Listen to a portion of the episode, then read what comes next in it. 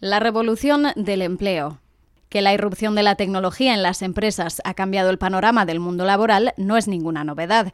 Esta transformación, impulsada por el uso de herramientas digitales, no ha hecho nada más que empezar. En los próximos años se espera que emerjan modelos disruptivos no solo relacionados con la fuerza laboral, sino también con la organización del trabajo, el talento, el aprendizaje o incluso el contexto legislativo. Este cambio no vendrá solo. Sus repercusiones afectarán a los distintos ámbitos del entorno empresarial que tendrán que adaptarse a esta revolución. El reciente informe de Future of Human Resources recoge que el 57% de los ejecutivos de recursos humanos cree que han de cambiar sustancialmente la manera en que vienen operando y poner más foco en comprender y planificar la fuerza de trabajo que necesita su compañía en el futuro. Se prevé que en los próximos años muchas de las posiciones vigentes a día de hoy desaparezcan, al tiempo que surgirán otras promovidas, principalmente por la automatización de tareas o la inteligencia artificial. Para minimizar la resistencia al cambio, las empresas han de analizar cómo la tecnología va a impactar en los puestos de trabajo y entender que esto abre un abanico de oportunidades para los empleados relacionadas con el aprendizaje de nuevas habilidades y conocimientos que enriquecerán su desarrollo profesional y mejorará la productividad. Es crítico gestionar el cambio y acompañar a las personas durante este proceso de transición, comunicando, formando y sensibilizando a los empleados para que sean capaces de abrazar la disrupción tecnológica y que la perciban como una oportunidad y no como una amenaza, apunta Cristina Hebrero, directora de People and Change de KPMG. En la próxima década veremos cómo la inteligencia artificial y la tecnología irán transformando paulatinamente muchas funciones y tareas tradicionales, pero los nuevos roles y perfiles profesionales que se creen no tienen por qué ser ocupados solo por las nuevas generaciones, advierte Hebrero. Para ello es fundamental que las empresas comprendan qué conocimientos y habilidades necesitarán en los próximos años y que promuevan el aprendizaje, la adquisición de nuevas capacidades y una cultura abierta al cambio para que las personas cuyos empleos serán reconfigurados puedan empezar ya a adoptar las nuevas formas de trabajo. Según el Global CEO Outlook, el 40% de los CEOs españoles contempla formar a más de la mitad de su plantilla en capacidades digitales a lo largo de los próximos 3 años. De hecho, 6 de cada 10 han expresado que tienen dificultades para encontrar los trabajadores que se necesitan.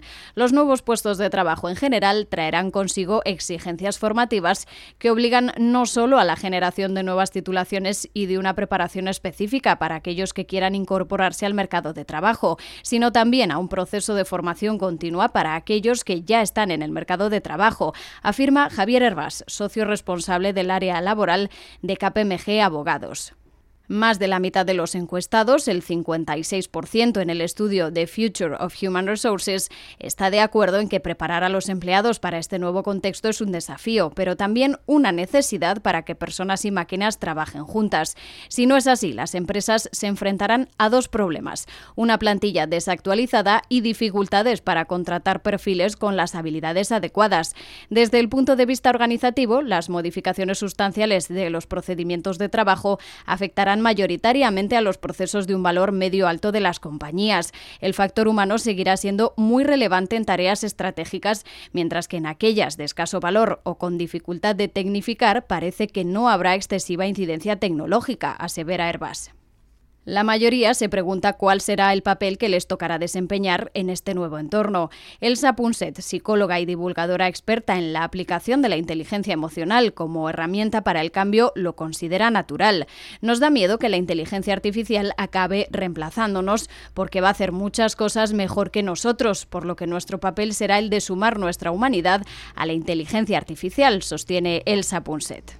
Para explicar cómo se debe afrontar este cambio inevitable, la psicóloga menciona las habilidades transferibles como aquellas que sirven en cualquier contexto, ya sea en el entorno personal, profesional o social.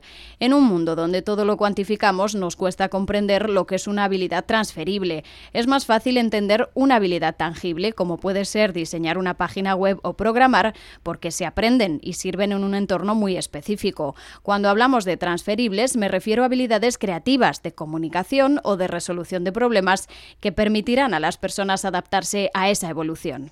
Defiende que estamos preparados para este cambio, pero tenemos que creérnoslo y recurrir a la inteligencia emocional como catalizadora de ese paso hacia adelante.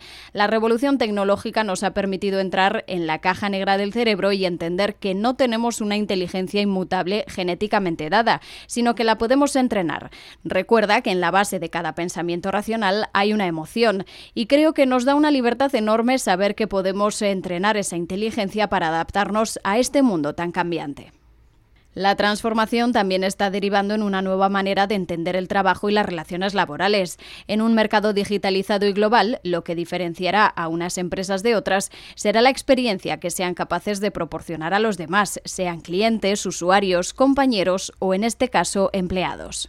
Jordi García Viña, director en el área laboral de KPMG Abogados, catedrático de Derecho del Trabajo y de la Seguridad Social de la Universidad de Barcelona y anterior director del Departamento de Relaciones Laborales de la COE, subraya que los trabajadores en el futuro van a estar más interesados en un aprendizaje permanente, ya que entienden que la adquisición de capacidades, la presencia en los medios sociales, la capacidad de networking, la adaptación al medio y la mejora continuada son clave para garantizar su empleabilidad y permanencia en el mercado laboral.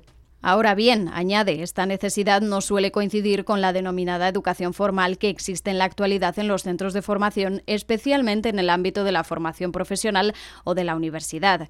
Además, los nuevos trabajadores ya no estarán tan interesados en desarrollar una única carrera en una sola empresa, agrega García Viña, sino que preferirán desplegar diferentes carreras en diversas empresas que les permitirán un desarrollo personal y profesional más rico. Son derivadas del cambio generacional al que tendrán que responder las empresas en una nueva relación laboral.